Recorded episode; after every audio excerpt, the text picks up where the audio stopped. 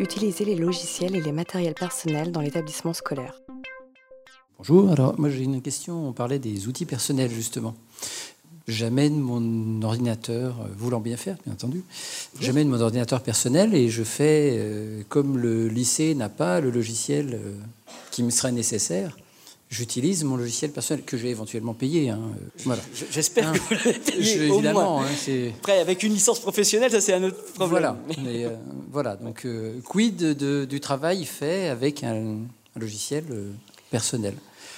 Et euh, poussant le raisonnement euh, jusqu'au bout, euh, bah, j'ai ce logiciel et je l'installe sur mon poste au lycée pour pouvoir travailler plus facilement, évidemment. Et là, c'est un poste du lycée. Voilà. Donc, je, pense que je connais la réponse, mais je la pose quand même.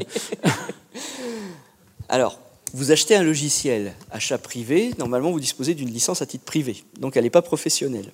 Vous l'utilisez pour faire vos travaux et vous amener même votre micro-ordinateur, voulant bien faire, c'est très bien. Et d'ailleurs, l'institution survit en grande partie parce qu'il y a plein d'enseignants qui font comme vous, qui font bien hein, et qui amènent leur matériel personnel pour travailler. Hein. L'usage d'outils numériques dans les établissements scolaires a grandement été euh, alimenté par les ordinateurs personnels des enseignants.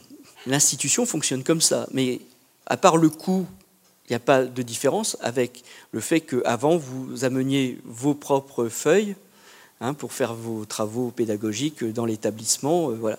On change de support, on change de coût aussi pour vous, certainement, mais on est exactement sur la même démarche. À mon avis, ce n'est pas sain. Je pense qu'il y a un modus vivendi et un statu quo volontaire de part et d'autre, parce qu'autrement, on fait exploser le budget de l'éducation nationale.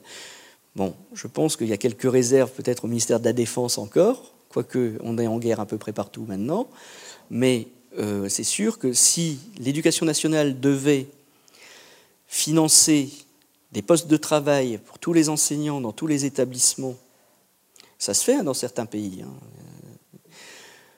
la contrepartie, c'est que l'enseignant, il n'est pas seulement présent pendant ses heures de cours. Bon, c'est rare d'ailleurs qu'il soit présent que pendant ses heures de cours, mais là, c'est voilà, des horaires de bureau normaux.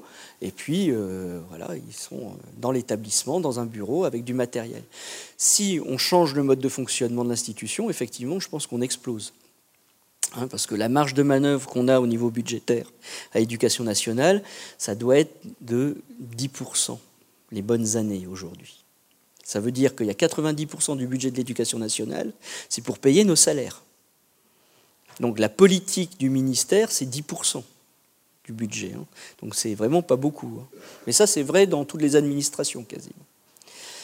Donc, c'est pas bien hein, ce que vous faites, je vous le dis, juridiquement, mais c'est la réponse juridique que je fais.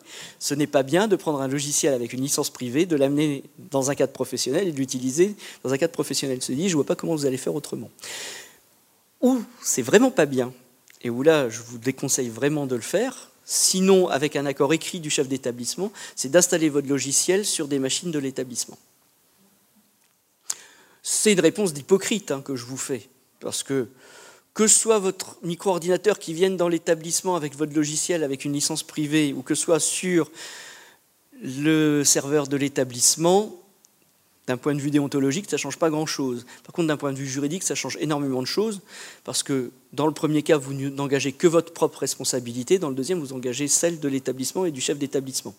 Mais évidemment, si vous faites ça, à ce moment-là, il faut aller voir euh, la personne qui est responsable du... S'il y en a une, si votre établissement est doté d'un chef de travaux, d'un responsable informatique, et lui demander d'acquérir la licence à ce moment-là pour euh, l'établissement. Mais il n'y a pas de vraie bonne solution. Hein. On sait bien, on fait tous du bricolage. Hein.